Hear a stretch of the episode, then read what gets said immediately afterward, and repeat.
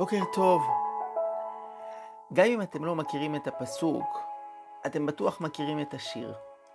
ובאו העובדים בארץ אשור והנידחים בארץ מצרים, והשתחוו להשם בהר הקודש בירושלים.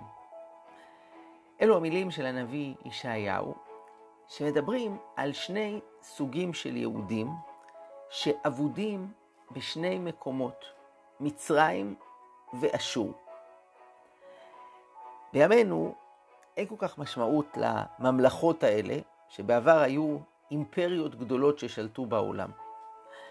אבל הרבי מלובביץ' מסביר שמייצגים שני מצבים של גלות שעם ישראל, שכל יהודי, עשוי להימצא בהם.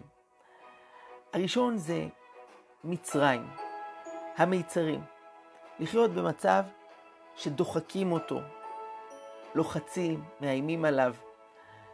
והיו לנו הרבה תקופות כאלה בהיסטוריה, החל ממצרים עצמה, ובהמשך, לאורך שנים רבות, כשהיינו תחת שלטון זר, ודאי כשהיינו בגלות, בתקופת האינקוויזיציה וברוסיה הסובייטית, בתקופת השואה הנוראית. ובתוך המיצרים האלה ניסינו איכשהו לשרוד, להחזיק מעמד, לא ללכת לאיבוד. המצב השני זה העובדים בארץ אשור. אשור מלשון אישור. חיים במצב שיש בו רווחה גדולה, שיש חופש, שיש אישור להכל. במובן מסוים, זה מזכיר את המצב היום בארצות המערב, אירופה, ארצות הברית, ארץ האפשרויות הבלתי מוגבלות. יהודי שרוצה יכול לשמור מצוות. אבל החופש הזה גם גורם להרבה סחף, להשפעה חיצונית שלילית, להתבוללות בממדים עצומים. כמה יהודים אנחנו מאבדים בכל יום בכל שעה בארצות הברית יש שמונה יהודים שמתבוללים, מספרים עצומים. אלו שתי הגלויות. מצרים, המיצרים, הדוחק, הלחץ, ואשור, המצב של החופש, שהכל אפשרי, אבל גם זה עלול להיות מסוכן. שמעתי מידידי, הרב ניר מנוסי, רעיון יפה שלוקח את הנושא הזה לעבודת השם של כל אדם.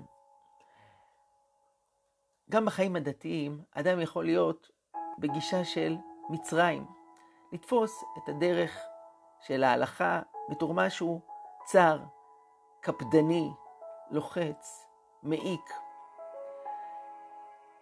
זה בעיה. לא נעים לחיות ככה. אתה מרגיש שכל הזמן חונקים אותך. ולצד השני, אפשר לתפוס בצורה של חופש.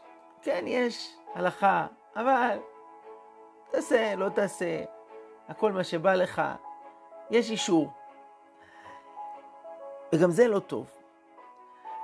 הדרך הנכונה היא כמובן שביל הזהב בין אשור למצרים, כשמצד אחד יש כללים, יש דרך, יש אמת, ומצד שני, בתוך זה, בן אדם צריך למצוא את החיבור שלו, את החלק בתורה שמדבר אליו, להרגיש את המשמעות של הדברים ועד כמה התורה היא רלוונטית לחיים שלו.